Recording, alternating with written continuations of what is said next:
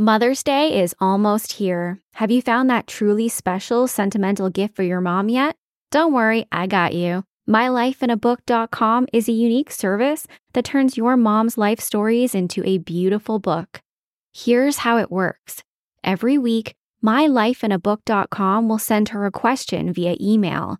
These can be pre written questions about her life or any custom questions that you want to ask.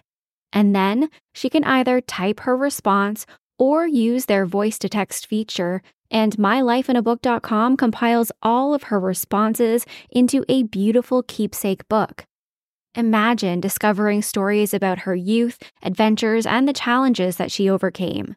This book becomes a legacy, something you and your children can treasure forever. Your mom has given you a lifetime of stories.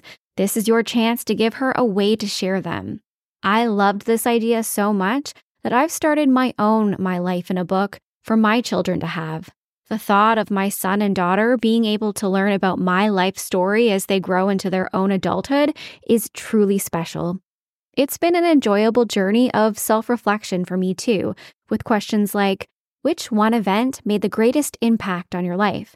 It's brought back memories I didn't even know I had. I love it, and I know your mother will too. Check out mylifeinabook.com and use code SerialNapper at checkout for 10% off. Create an unforgettable gift for your mom this Mother's Day. That's mylifeinabook.com and use code SerialNapper for 10% off today.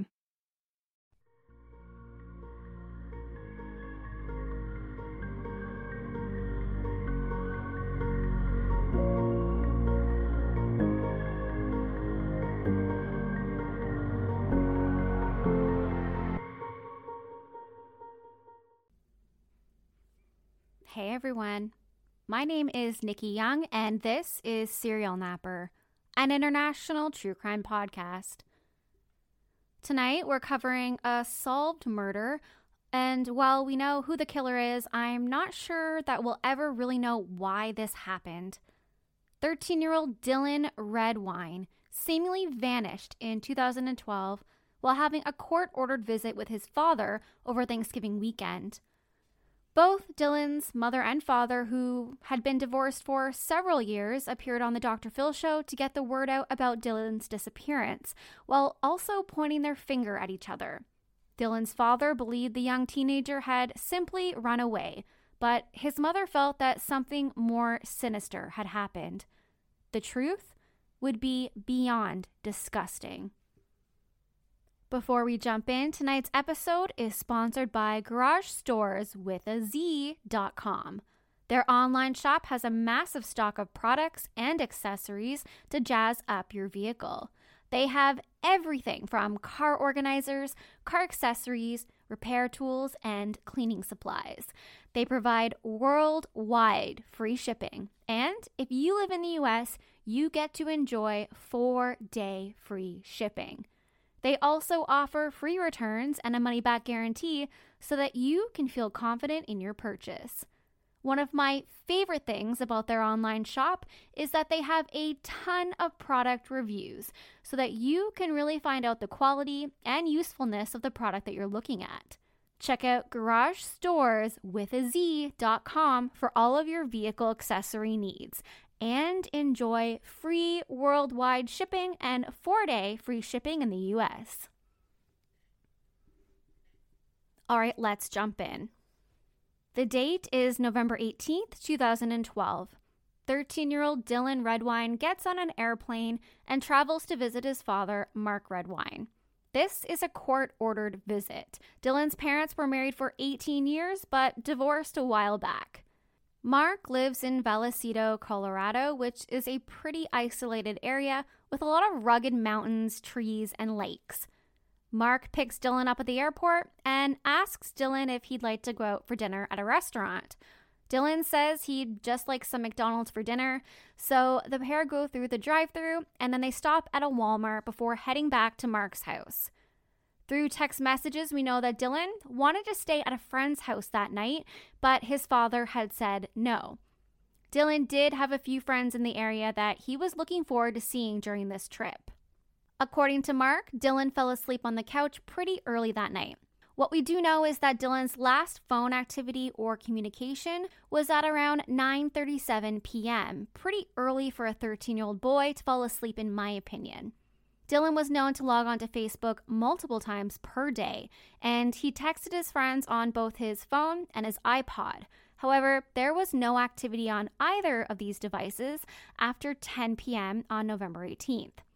According to Mark, the following morning, November 19th, he left the house around 7:30 a.m. that morning to run errands, and he saw Dylan sleeping on the couch when he left.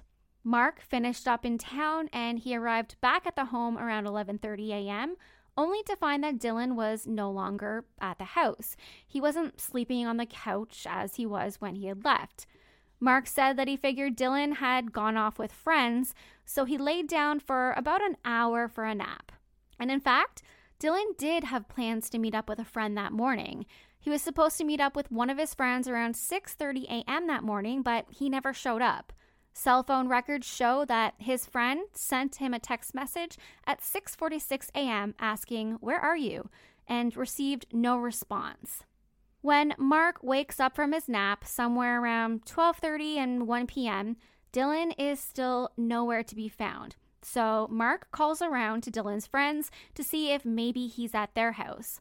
All of them say they haven't seen or heard from Dylan at all that day. So, Mark texts his ex wife and Dylan's mother, Elaine Redwine, just to let her know that her son appears to be missing. It seems a little strange to me that he would text her instead of calling. I mean, your son is missing. Seems important enough to place a phone call, but according to Mark, he knew that she would just freak out and he didn't want to deal with any of it. And it is true that at the time of Dylan's disappearance, they were smack dab in the middle of a custody debate, and things between them were very volatile.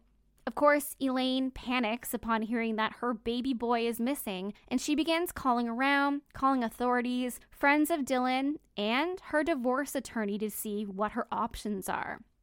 It isn't until 6 p.m. that night that Mark calls the local police to report Dylan missing, and a search and rescue effort begins. Mark tells investigators that it appears Dylan's belongings are also missing, including his fishing rod. So he believed that maybe Dylan had wandered off to go fishing and maybe got lost. Dylan's mother, Elaine, immediately refuted this, stating that Dylan couldn't even tie his own line, and he had no interest in fishing whatsoever. Throughout the day, Elaine tried calling Dylan's phone repeatedly. However, no one answered, and the phone was never located.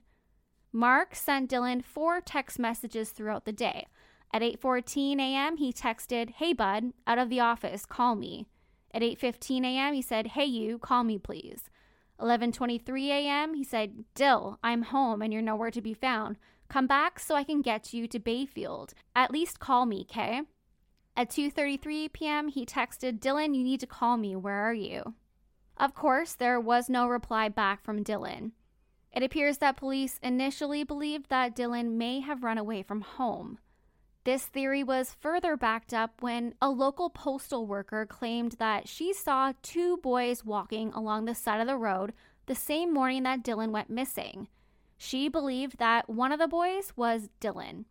Right off the bat, Elaine refuted this. She told police and media that there was absolutely no way that Dylan would run away, and he definitely wouldn't just not call or text his mom.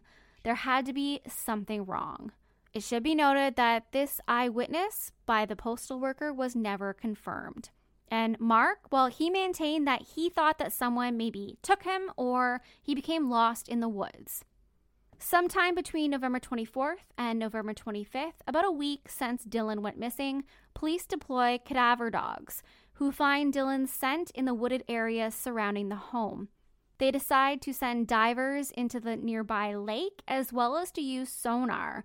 However, they don't find Dylan or any clues as to what may have happened to him. It's around this time that the FBI gets involved and the community really comes together to search for Dylan. It's also around this time, with no clues being found, that Dylan's mom Elaine begins to publicly express her feelings that her ex husband Mark may have done something to Dylan. She talked to the media about how tense things were between the two exes, and according to Elaine, Mark was angry that she had recently received custody of the kids and that he had to pay child support. She also said that he was angry that she had moved on in a relationship with someone else and felt like all of this could have led him to hurt Dylan. However, some people, including public defender Justin Bogan, questioned this. He felt like maybe her perspective was tainted by their divorce and their custody battle. Mark refuted these claims, saying that he had no idea what happened to Dylan, but that he wasn't involved in any way. And he even went as far as to point the finger right back at Elaine, claiming that maybe she had just hidden him away somewhere because she didn't want him seeing his father which is kind of crazy, right? Mark tells the media that he doesn't believe his son ran away because he had nothing to run away from. And at this point, neither of the parents were considered a suspect. Actually, the police have no suspects and basically no leads to follow either. They had no idea where Dylan had gone, and they didn't really have a direction to follow. It almost seemed like he had vanished into thin air. On November 29th, La Plata County Sheriff's Office executed a search warrant at the home of Mark Redwine. They found Dylan's blood in a few different locations, like on the floor and the corner of a coffee table. Nothing else is found, and while the blood is definitely noted, it's not enough to give them a direction to go in. People bleed in their houses all the time. Think about it. You stub your toe, you cut your finger, you get a nosebleed, whatever there's a lot of reasons that there could be a person's blood in a place that they live. The case kind of goes cold. And then in February of the following year, 2013, about three months since Dylan first went missing, Elaine and Mark appear on the Dr. Phil show together. Now, if you haven't seen the episode, Dr. Phil does have some video clips of this particular episode on his YouTube page, and I highly recommend watching it to get a feel for who the two parents are. I'd love to put some of that in here, but Dr. Phil will most definitely sue me. So go to his YouTube channel and check it out. I can give you a little bit of a recap of what happens. Mark appears to be somewhat dumbfounded and aloof.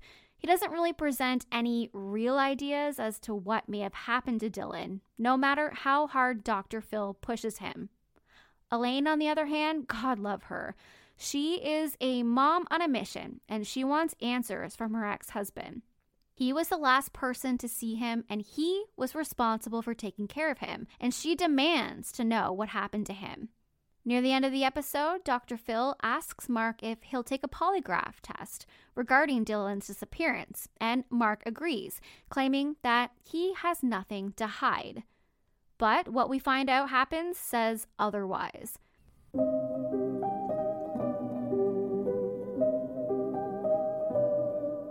My family is getting ready to make a big move across the ocean to a place where English isn't the spoken language.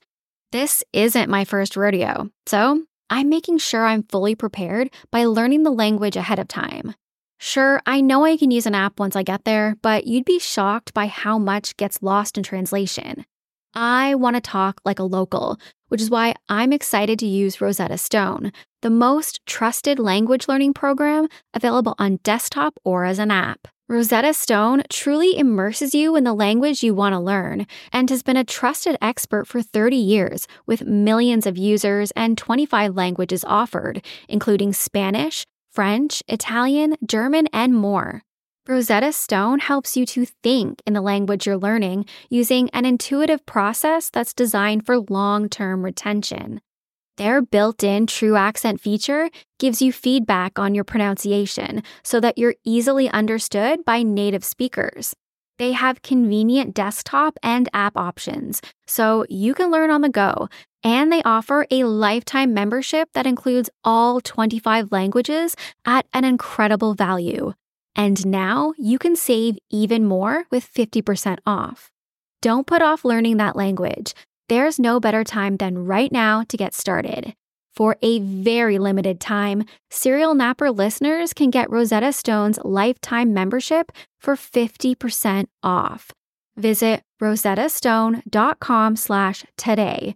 That's 50% off unlimited access to 25 language courses for the rest of your life. Redeem your 50% off at rosettastone.com slash today today. Sunnier, warmer days are almost here. Why not get a head start on looking and feeling your best this summer by trying something new like Factor's no prep, no mess meals that are ready to eat in just two minutes? Get a helping hand to meet your wellness goals with Factor's chef crafted meals that include different nutritional options like Calorie Smart, Protein Plus, and Keto. Healthy meal planning has never looked so good with Factor's fresh, never frozen meals that are also dietitian approved. No matter how busy you are, Factor can help kickstart and maintain a new healthy routine by making it easy to enjoy nutritious meals on the go. Plus, you'll never get bored eating the same thing every day because they offer 35 different meals and more than 60 add ons to choose from every week. We're talking restaurant quality meals that feature premium ingredients like filet mignon, shrimp, and blackened salmon because eating healthy doesn't have to be boring. Personally, I love not having to overthink what I'm going to eat every single day because that's half the battle. And I don't have to bother with shopping, prepping, cooking, or cleaning up. But the best part is, these meals are delicious with ingredients you can trust. Crush your wellness goals this May. Head to factormeals.com slash napper50 and use code napper50 to get 50% off your first box plus 20% off your next month.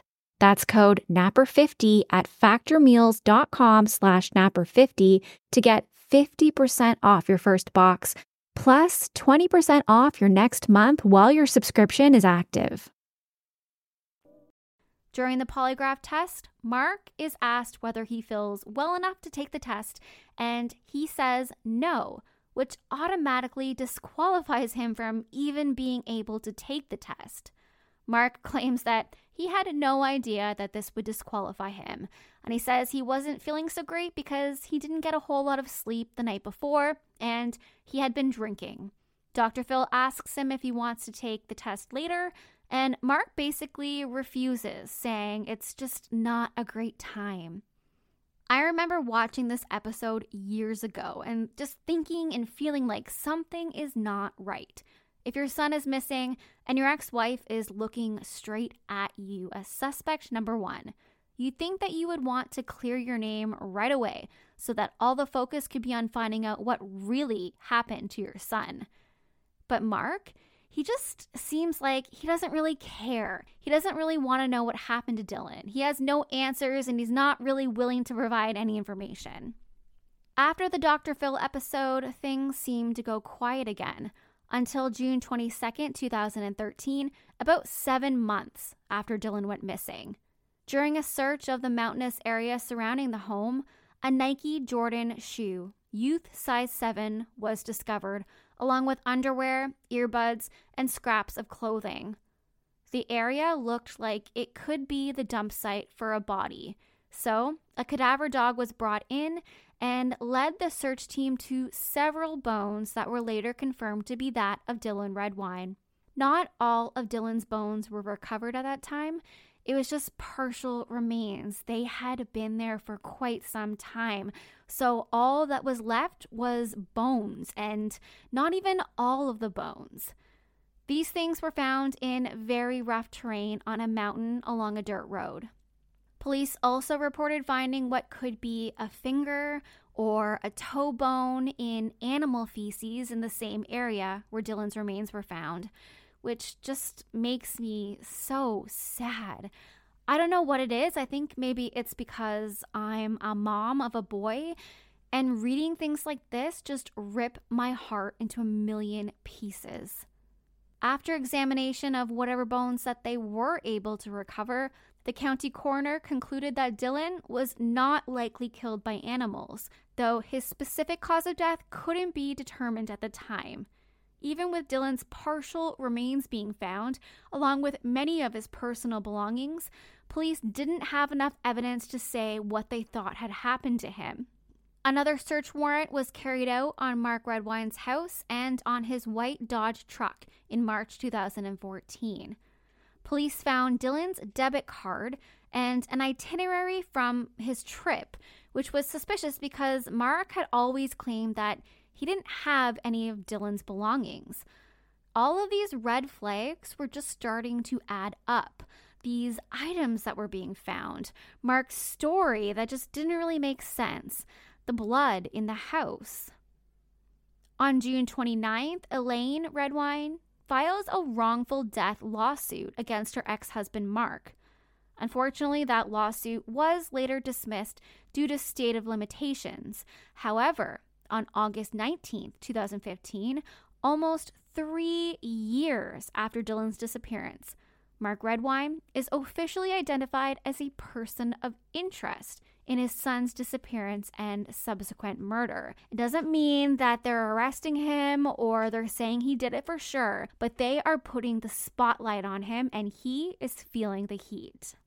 It's not until November of that year, 2015, that Dylan's skull would be found. And it was actually located by a married couple who were hiking off trail in the wilderness. His skull would be found about five miles from where his first remains were found in June 2013. Apparently, the husband found the skull, picked it up, and said, Hey, honey, what do you think of this? And because the wife was a true crime fanatic who loved Dateline and true crime podcasts, she knew immediately what it was and that it was a human skull. The area where the skull was found looked sort of like an animal den. However, again, it would be determined that this was not likely an animal attack. They immediately called the police, and police came and collected the skull. Now, listen, here is why they determined that it was not likely an animal attack. Large prey, like a child, a 13 year old boy, wouldn't be a primary food source for a bear or a mountain lion. And there have only been about four fatal wild bear attacks since the 1900s in Colorado. There have been two deaths by a mountain lion in Colorado, but that's like ever. Additionally, mountain lions and bears wouldn't usually pick up human remains or small items like trash and move them long distances. Like I said, the skull was found about five miles from the rest of Dylan's remains. Now, when examined, the skull showed evidence of blunt force trauma. It's a lot of circumstantial evidence, right? Looking from the perspective of an outsider, it had to be incredibly difficult for Dylan's mother to stand by and wait for someone to be arrested. Her baby's bones have been found, and now his skull has been found. And Elaine felt like she knew exactly who was responsible for her son's death right from the get go. But police, they had to focus their efforts and they had to gather enough evidence for a conviction to stick. It wasn't until July 22nd, 2017, almost five years after Dylan went missing, Mark Redwine was arrested and charged with murder in connection with his son's death. He was charged with second degree murder and child abuse resulting in death. Now, we all know how slowly things can move in the legal system, but with COVID, things have just slowed down even further. It wasn't until just recently, this past July, that Mark Redwine's trial regarding his son's death will go to court. And the testimony that would be brought forward is absolutely shocking, beyond what anyone could have imagined. So hang on to your socks, like literally pull them right up. Mark Redwine pleaded not guilty to the charges. His defense he said that Dylan ran away from his home and could have been attacked maybe by a wild animal. Okay, maybe. But what the prosecution put forward as a motive is gonna shock you. On the third day of the trial, Dylan's older brother, Corey, gave testimony that would leave the courtroom speechless. According to Corey, during a 2011 Midwest trip with Corey, Dylan, and their father Mark, they had discovered some really disgusting photos of Mark. Dylan was only 12 years old at the time, and it completely shattered the way that he looked at his father. While Mark was asleep during the trip, Dylan was on his father's computer and he came across some truly disturbing photos. Photos of Mark Redwine wearing women's clothing and eating his own feces out of a diaper. Yeah, take a moment if you need it. Obviously, I'm not going to post these photos. They're disgusting, but if you feel like you need to see them, a quick Google search will give you what you're looking for. I've seen it. There's only one, I believe, that's been going around the internet, and it's as disgusting as you can imagine. Dylan showed Corey the photos after the two had locked themselves in a hotel bathroom. Corey then took photos of the photos with his cell phone, and he had actually used them to confront his father later on. Corey sent copies of the compromising photos to his father in August 2012, while Dylan and Mark were alone on a trip together. And while it certainly caused an uproar between Corey and his father through text messaging, Dylan wasn't harmed on that trip. Corey called his father a shit eating coward and said, You are what you eat, according to the text messages. Which, like, wow. I tried not to laugh when I read this because of what happened, but just visualizing all of this playing out. I don't think there's anything wrong with dressing in women's clothing if that's what makes you happy. You're an adult, you can do what you want to do. But eating shit is not healthy. There's some legitimate mental health issues if you're eating shit out of a diaper. And I believe it was actually even his own shit. And I don't know if that makes it better or worse. I have no idea. The prosecution suggested that on the night that Dylan was killed, he may have mentioned or shown his father the photographs, triggering his father to become violent and to kill him. Of course, we'll never really know if this is what happened or if it was something else. The only two who know are Dylan, who's dead, and his father, who's not speaking. Defense attorneys for Mark Redwine said that the photos have no connection to Dylan's death, and they suggest that Dylan just simply ran away from home. Maybe he got lost or was attacked by an animal. According to experts, Dylan's remains were definitely scavenged by wild animals, but he also suffered a skull fracture that appeared to happen around the same time that he was killed, and there were two small marks found on his skull that appeared to have been made by a knife or some sort of sharp tool. So it was believed by the prosecution team that Dylan was likely killed in the home with some sort of knife or sharp tool, thus the blood found, and then his remains were scattered in the woods. Prosecutors also believe that Mark used the missing fishing pole that he kept talking about intentionally to misdirect search efforts for Dylan. One month after Dylan's bones were found, in June 2013, in rugged wooded terrain, nowhere near a fishing spot, Mark suddenly claimed to have discovered the fishing rod in his garage. He turned it over to investigators and whatever. Dylan's mom always maintained that Dylan didn't even like fishing or even know how to fish. But the missing pole was a point that was repeated by Mark over and over again, any time that he was questioned about Dylan's disappearance. There were other suspicious pieces of evidence brought forward in court, including testimony by Brandon Redwine, the oldest son of Mark from another marriage. Brandon said that his dad repeatedly mentioned blunt force trauma to him during a phone call between the two on the day that Dylan's partial remains were found. He said that during that call, which was about an hour long, Mark basically lacked emotion. He acted like he was just talking about baseball, not about his child being dead. And Brandon said, it got my attention on a very big level. I remember telling my wife, he's telling me what happened, he's not telling me exactly what was used, but we don't have enough information to be thinking about blunt force trauma. It just shocked me. I didn't know where it was coming from. Betsy Horvath, which was Brandon Redwine's mother and Mark's other ex wife, also testified. She told the jury about a comment that Mark had made during a camping trip in the early 1980s. Once we got to the campsite, he was kind of looking around and made the comment, This would be a good place to leave bodies, she said. When asked why, she testified, It was the mountains, and they're so fast that no one would ever find a body. In another blow to the defense team, a bank employee testified that nearly all of the money from Dylan's checking account was moved to an account belonging to Mark Redwine in January of 2013. The total transfer was $2,000, which left about 6 cents in the joint account. To me, that says that he knew Dylan was never coming home before his remains had ever been found. And on July 16, 2021, a jury found Mark Redwine guilty of second degree murder and child abuse, resulting in the death and disappearance of his son, Dylan Redwine. Nine years after Dylan went missing, finally some justice was delivered. This never needed to happen, and there is absolutely a special kind of hell for people who kill children.